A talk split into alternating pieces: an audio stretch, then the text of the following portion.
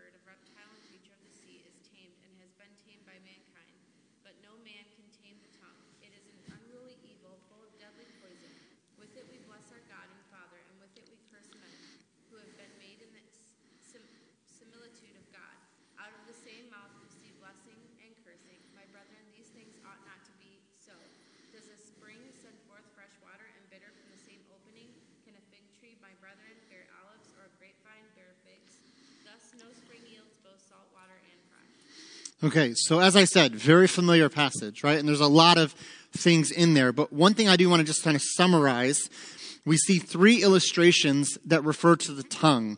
The tongue is like these three things. And so, what are the three things we see the tongue being referred to or talked about here in this passage? Give me one of somebody give me one of those three things. Yep, the the bit, right? You put the bit in the horse's mouth to guide the horse, to direct the horse's body, right? So he's saying the tongue is like that bit. That bit kind of leads the horse. Our tongue leads us, right? What's the other, what's another illustration or example of the tongue in this passage? Okay, a small rudder or a helm that steers a large vessel, okay? So again, a big horse, an animal, small bit. Small helm, small kind of steering wheel, large vessel. And then what's the last aspect of the illustration that we give, we're given about the tongue? Okay, uh, it's kind of like kindling, right? The tongue is like a piece of kindling, dry wood that you use to start a large fire, right? And I, I've been amazed to see what people can do um, start large fires from very small kindling, right? A very small flame can become a very large flame quite quickly. And so here we see these three examples. And what do all of these things have in common? Number one, the tongue is powerful, right? That's the point. The tongue is very powerful, but also that the tongue guides us and leads us. Okay? Now I want to focus in on one kind of aspect of one of these illustrations. And so we're going to really kind of focus in on the aspect of the helm and the ship. And only because there's a phrase there, and that's kind of what jumped out to me. When you see here, it says in verse 4, Behold also the ships which, though they be so great and are driven of fierce winds, yet they are turned about with a very small helm, uh, the King James says, whithersoever, which is an amazing word. It's like giant on the page. Whithersoever the governor listeth, or as Sandra's translation said, the captain wants to go. So wherever the captain wants to go, he turns that helm, and no matter how big the ship is, it's going to go, right? But the aspect I want to focus in on here is the winds that are beating against the ship, the winds that are coming against the vessel. And that's kind of something that jumped out to me this last week when I was studying, is this idea of the winds that come against us. If, if our tongues are the steering wheel and our bodies are the vessel, those winds are coming against all of us. And those winds that come against us are a couple different winds. And I'm going to kind of use this as an illustration tonight. The first of the winds of the world that come against us is the wind of thinking like the world. There is a pressure in our culture today to think like the world. It's a wind that comes against us a lot of ways and it pushes us and it pulls at us and it desires us to think like the world. Like a tree pushed by the winds of a storm, we are pushed by the world's desire for us to think like the world, to think like them. And I thought about this again just recently here, a little bit this last storm, but last big storm we had where it was like, one of those ones where like it's not raining and then you blink and then it's like a downpour and crazy winds and then you blink and it's gone we were kind of we went out to the garden that, that sandra put in and we were looking at some of the, the plants and so many of them were literally just pushed over by the winds. And it wasn't like it was crazy windy for you know five hours. It was a quick wind but it was strong enough forceful enough that it actually bowed the plants down towards the ground. And i think about that as we talk about living in this world. We have winds of the world that push against us. And there are times if you're being honest as a follower of christ through your life it's felt as though you're being pushed down by this pressure to think like the world to be consumed by greed by selfishness, by pride, or to be consumed with the relative truth that is so strong in our world today. These winds, this wind of thinking like the world, pushes against us. The wind of non judgment, or those that, of those that live in sin. The wind of tolerance at the cost of absolute obedience to God's word. The wind of redefining what this or that term means to fit the cultural accepted definition. These are all ways the world is trying to get us to think like the world system. Now, saying all of that, the people in the world are not our enemy. Right? Our neighbors are not our enemy. The way they think is the enemy the way they want us to change God's word, that, that manipulation, that's the enemy. And that's just driven by Satan. I truly believe that and by the flesh. And so it's not the people that we're warring against, but these winds push against us. Christians are desiring to stand firm. We want to stand firm, but we're being pushed by these winds. And that's why I love, you can jot it down, the verse in Colossians chapter 2 and verse 7. It's a key verse to keep us from bending too far. We all get pushed down a little bit. That's okay.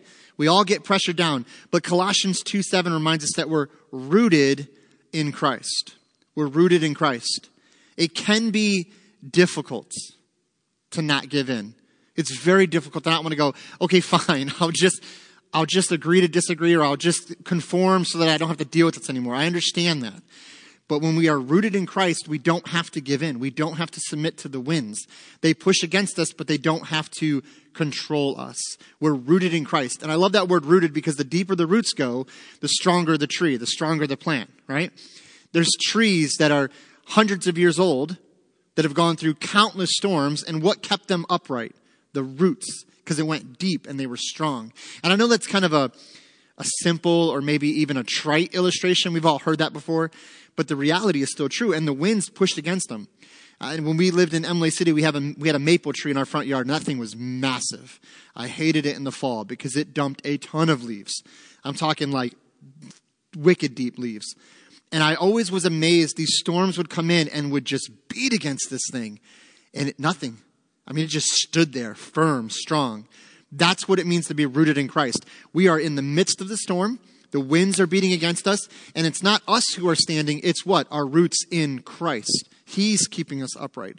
And so these winds of the world come against us, just like the winds in James 3. And what is the wind? The first one, it's the thinking as the world thinks. Another wind, and there's probably many that you could think of, but another wind that comes against all believers is the wind of believing as the world believes. So thinking as the world thinks and believing as the world believes. Now, some people think, well, that's kind of the same thing. It can be, but I think it's also a step farther. We are pressured in this world to believe in an all loving, all accepting, no judgment God, one that acts at our pleasure and our will one that acts in our pleasure, in our will. So, what would be an example that you could think of is this kind of teaching, all accepting, all loving, but acts according to our will? What would be a way that that would be practically taught, maybe even in church?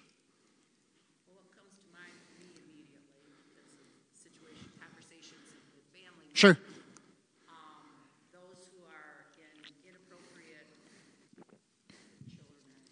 Just Josiah. Yeah, yeah. Well, you can't help who you love, and, and, and Jesus was love, and He wants. Mm-hmm. There's nothing wrong with love. Mm-hmm. He wouldn't do that. You know, he wouldn't judge. He wouldn't condemn. Right. Yep. Right. So it's it's a few things happening here, right? We've created from a misuse of Scripture, or hand picking certain verses, because Jesus does love, but not to that extent. So we handpick verses, then we create. Right. So we handpick some verses, and then we create a Jesus that we are comfortable with, and then we preach that Jesus would not be having an issue with this. He's accepting of this. And I would say to them, well, your Jesus is okay with it. But Jesus, the Jesus, is not okay with it, right? So exactly. Yeah. It's this idea that it's okay because Jesus loves and Jesus, and you can't pick who you love and those kind of things. I would say just in general, any kind in the church, like, or certain churches, like any kind of sin, and not not saying we can't call them out on it because it's not loving. Right. Yep. So ignoring sin, open, known sin, because well, that's not very loving. Okay. Now we have to be careful how we do that. We need to do it biblically, right?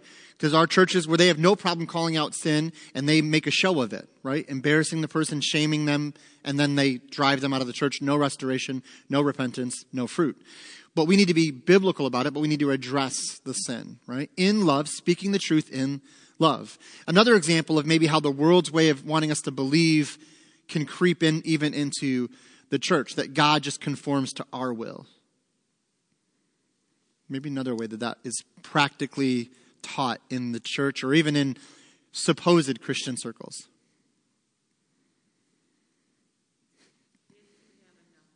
Yeah, I was. I, yeah, I was hoping somebody would bring that up.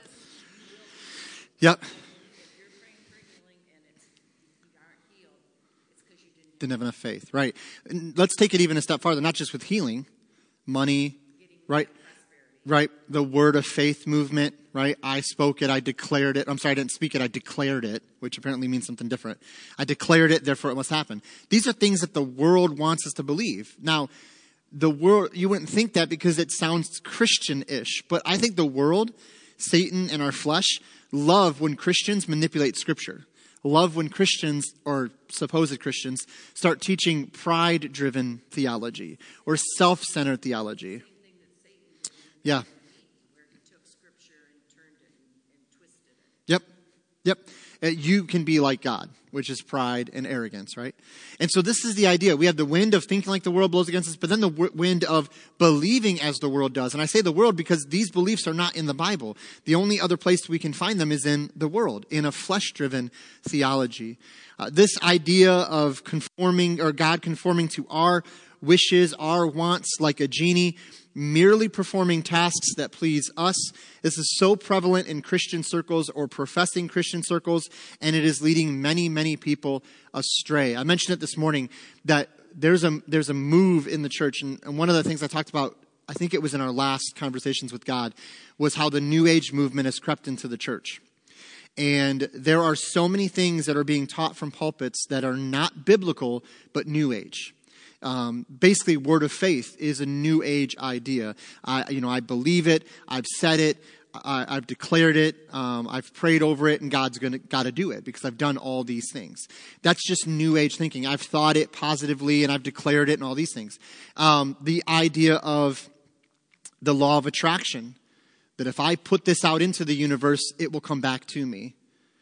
So some people call it karma. In New Age, it's called law of attraction. But this is where the idea is if I do this, God will do this. So if I say this prayer, God has to respond this way. If I declare it this way, God has to do it this way. Um, and they believe this. This is, and I don't usually name names, but Joel Osteen is very, very well known for his I am declarations. You, you stand up in the morning and you say, I am attractive. I am intelligent. I am successful. And you just go down the list of whatever it is. And because you started with I am, and that's in the Bible, you, God has to do it. So if you get up and say, I am going to get the job, you'll get the job. And if you don't get the job, it's because you didn't believe and have faith. You doubted somewhere. That's just the law of attraction. That's New Age teaching. But we throw a Bible verse on it out of context. We have a pastor say it, so we believe it. And this is, again, leading many Christians astray because the world wants us to think this way. This was also not only James' concern, but Paul's concern. Ephesians 4 and verse 14 that we henceforth be no more children tossed to and fro and carried about with every wind of doctrine. So, this is that contrary teaching or doctrine that the world wants to live in by the sleight of man, by cunning craftiness, whereby they lie in wait to deceive. The world wants to deceive us because the world is acting in agreement with Satan. And when we give into the stuff, we're being led astray. As we mature in Christ, we will become more aware of, his, of this pressure from the world. If we continue to study the Word, connect to the local church, and pray for His wisdom, this will lead us to understanding that the winds come against us, but we are not directed by the winds, we're directed by the Spirit. So we're, the winds beat against us and they try to drive us, but the winds don't direct us. The winds might drive against us, but the Spirit of God directs us. And that's kind of what jumped out to me in this study. Look at verse 4 again. So the winds come against the ship, it's driven of fierce winds, yet, that's a key understanding here, yet they are turned about, what? the ships, the vessels, are turned about with a very small helm, whithersoever the governor listeth. Wherever the captain wants the boat to go, no matter the winds, James is saying, you can direct that ship where you want it to go, in spite of the winds. And so, how are we directed by the Spirit? Well, we're rejected, directed by the Spirit in our speech. Notice that the winds come against the large vessel, but it is the helm under the control of the captain that determines the course of the ship. What we say will become what we do, as our words tend to be the true reflection of our hearts and minds or desires. What we talk about is what's consuming us, it's what we really want, and we'll be driven to go get those things. We'll be directed to go get those things. We want those things that we talk about. So the ship will go the direction the captain wants to go. So, what is guiding or who is guiding the captain? If the captain decides where the ship goes, because I'm the one controlling the vessel, the, the helm, my tongue, and I'm the governor, and I want to control my ship and make it go where God wants me to go, or I make it go where I want it to go. So who ultimately controls me controls the tongue, which controls the direction. So how do I make sure that my vessel goes in the right direction? I surrender to the Spirit. I submit to the Spirit. I'm full of the Spirit, as Ephesians 5.19 says. I'm given myself to the Spirit. I'm, I'm under the control of the Spirit, not just my speech, but my body, right? Uh, we are temples of God, right? We're temples of the Spirit of God. We've been indwelt by the Spirit of God, and so He will lead us and guide us. So, how does the Spirit give us wisdom to lead us and guide us? Through His Word. He will open our minds and our hearts to understand this is what I need to be doing. And so when I talk about things and I, I focus on things, which is really what we're saying, we're focusing on these directions. If we're spirit led, we're going to go the direction we need to go. It's amazing when you think about David and Bathsheba. David's biggest problem was that he was, well, number one, he was in the wrong place at the wrong time, wasn't where he was supposed to be. He let his eyes look on something he shouldn't have looked on. But up to that point, he would have been fine. It's when he said, Go get her. He spoke, go get her. And from that moment on, he was committed to that path. He let his words direct his actions, which came ultimately from his heart and his desires. I want this. I'm telling you, I want this, and then I'm going to do that. And so here we see that, yes, the winds come against the vessel, they drive against the ship, but we decide where we go under the guidance of the Holy Spirit. So, what does that tell us? Although the winds drive against us, the winds of the world's way of thinking, the winds of the world's way of believing, it is not the wind's fault where I end up. It is not the wind's fault. We cannot say that it is the wind that did this or that in my life or led to this or that action. It was my choice to direct my body or the ship into that course. So, how do we keep our ships on course? How do we make sure we're staying on course? Great question. Thank you for asking. Look at verse 13. You guys always ask the perfect question at the perfect time. It's amazing. James chapter 3 and verse 13 says this. Oh, well, I guess, would somebody else like to read? I know I, I, I was going to just jump in, but if somebody else wants to, verses 13 through 18, somebody else wants to read that for us. Julie? Awesome. Thank you. Who is wise and understanding among you? By his good conduct, let him show his works in the meekness of, excuse me, of wisdom. But if you have bitter jealousy and selfish ambition in your hearts, do not boast and be false to the truth. This is not the wisdom that comes from down from above. It, earth, it is earthly, unspiritual, demonic. For where jealousy and selfish ambition exist, there will be disorder and every vile practice.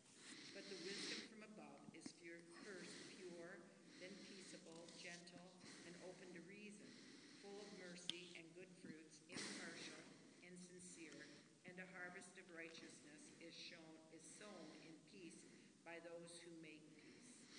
Okay, so here we see, uh, now James doesn't give us the fruit of the Spirit like Paul does, but we definitely see some of the same wording, right? Now there's two kinds of wisdom here James says that we're, we can seek after. One is earthly. What else does he describe that wisdom as? The earthly wisdom. Not only is it earthly, what else would it say it is? Okay, demonic.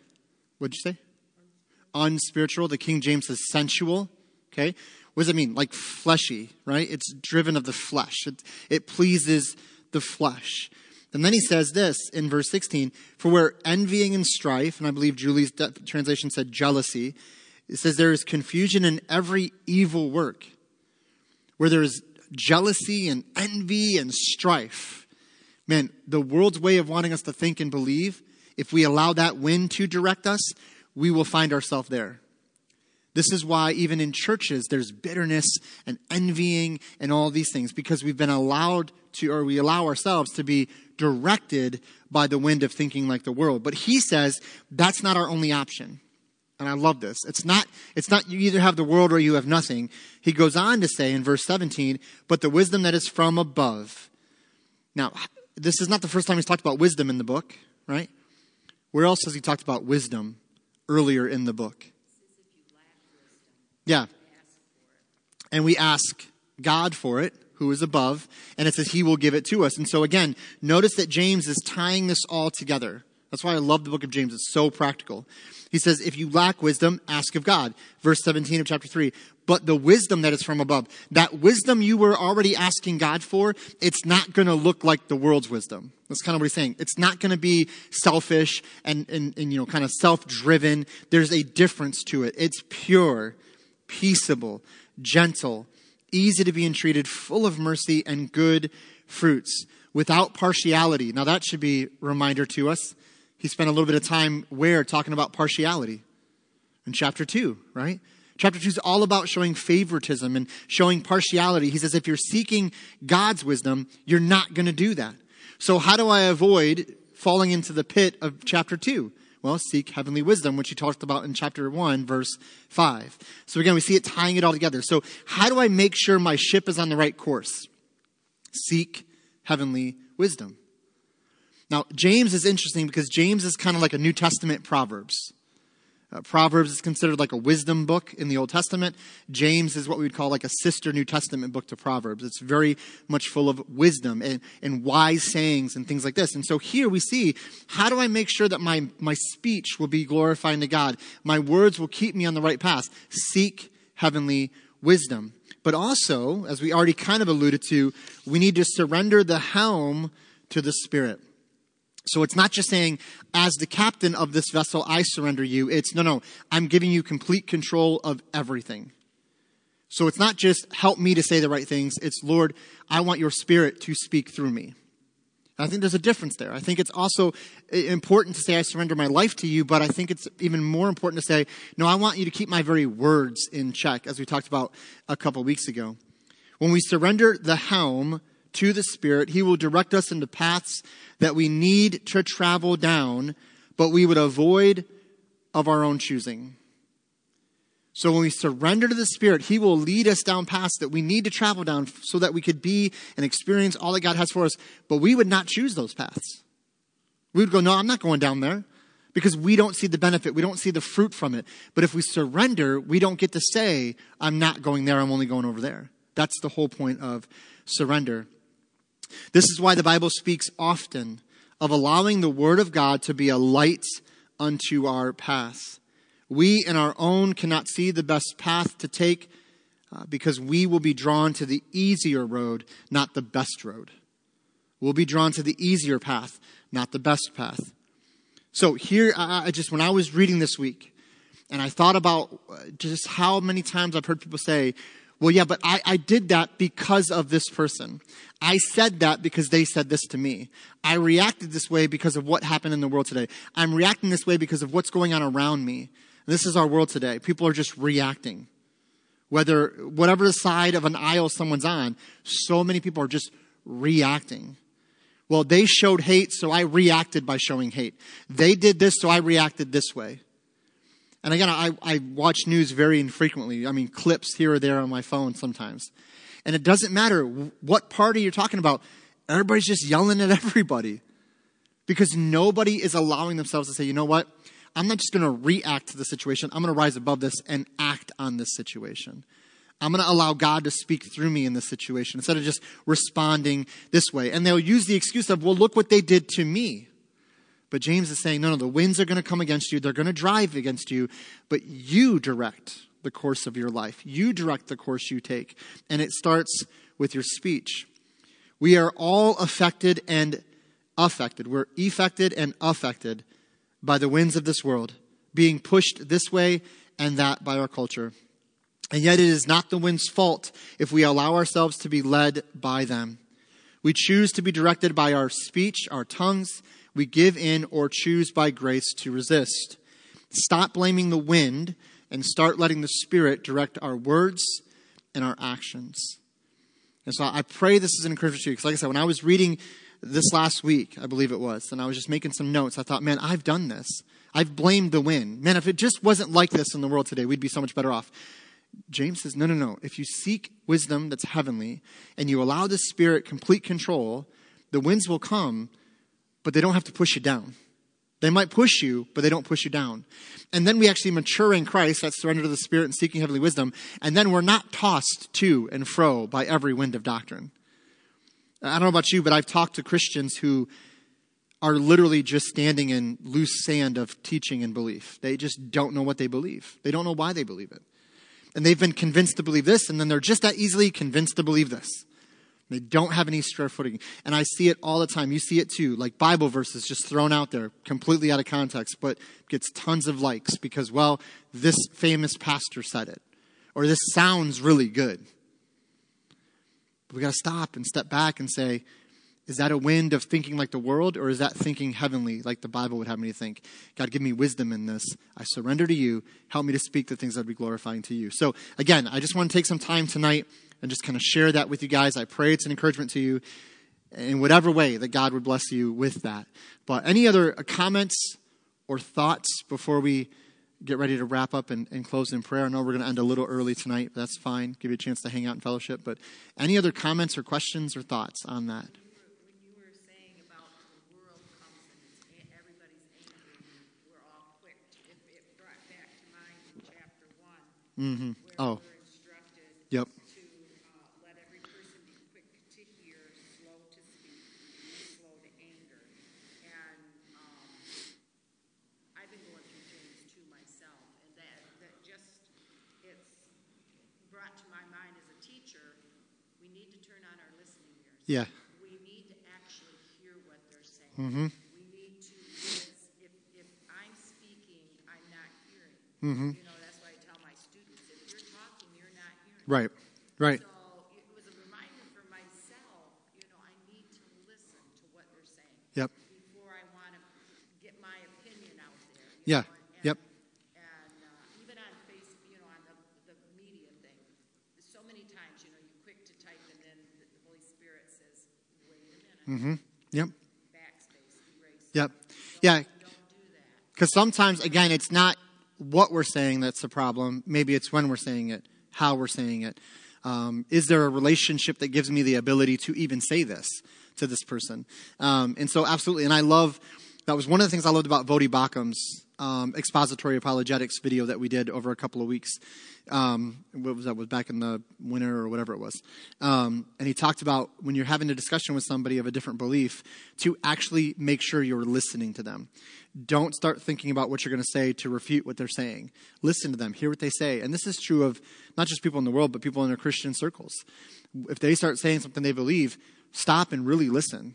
And then ask questions like, why do you think that? Why do you believe that? And I think that all starts with listening. Absolutely. Where, in, in, in one, Right, five, right.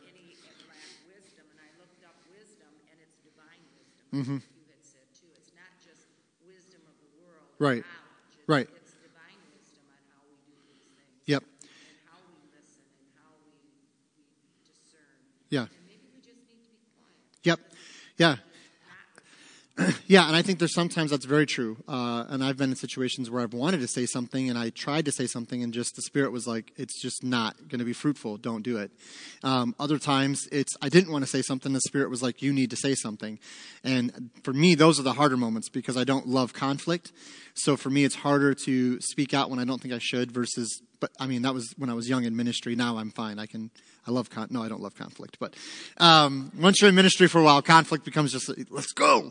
Um, no, just kidding. But one of the things I love about James is that very thing that it's really just a couple basic principles unpacked a few different ways. It really all comes down to heavenly wisdom, earthly wisdom. Now let me show you what that looks like. Here's what earthly wisdom sounds like when you speak. Here's what earthly wisdom looks like in the church when you show partiality. Um, and so heavenly wisdom looks like this. And so again, I, I love the book for that reason. Um, and it's been a really cool study just going through it in the mornings. But um, yeah, just when that jumped out to me, I never thought about the winds come against all of us, but the wind's never to blame for the course of the ship. It's the captain. It, it's me deciding where I'm going to direct my vessel, and then it's up to me surrendering to God to say, "No, you actually direct me," and we'll end up in a lot better place for sure. Of course, if it was up to us, some of us would never leave the harbor. We would just stay in the safe little harbor. We would never go out to sea because, well, there's storms out there. I don't want to go out there. But that's where we're going to really experience. I, I truly believe we experience more of God's, not talking about emotionalism, but more of God's moving. Uh, we see God's purpose revealed more when we're not tied to the harbor, when we're out in the water, in the deep, just trusting. Yeah.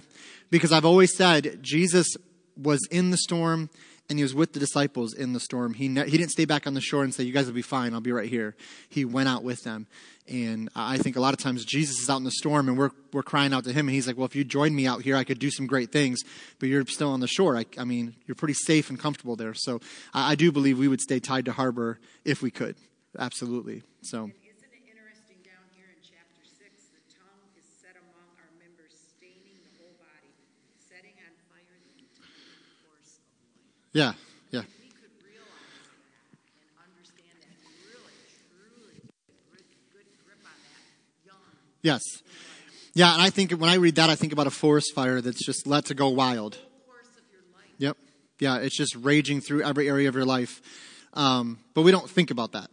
We, we tend to think about in the moment, absolutely. So, anyone else? Any comments, questions, or thoughts before we close in prayer? Good stuff. If it's been a while since you read James, I encourage you to read through it again. It's a great resource. A lot of good stuff in there. Only five chapters, so you could actually do a chapter a day. I take a little longer sometimes, but you could do it that way if you wanted to. All right, well, let's go ahead and pray, and then we'll let you guys hang out for a little bit before we're dismissed. Father, we thank you, Lord, so much for uh, this word. And we thank you for inspiring James to write these words. Uh, Lord, what a heart of a pastor we read on every page of just uh, someone that was consumed with a love for the local church, that obviously saw some things and by your leading knew of some things that would come into the church. And it's amazing to me that 2,000 years later, some of the same issues and some of the same problems that we saw we see in our church today meaning church in america is, is similar to what they had in the church 2000 years ago same spirit same salvation same leading uh, but yet allowing themselves to get distracted and get off course and so father i pray that you'd help us to be both encouraged by this to know that if you could still use them you can use us but also to be challenged to think differently to speak differently to desire uh, you to control and lead us and guide us. And that again, that we would live our lives in a way that would reflect your glory and your, your praise. And Father, we thank you again for tonight. Thank you for a chance to gather with the body of Christ. Uh, Lord, it's just genuinely so good to be in church, to be with your people.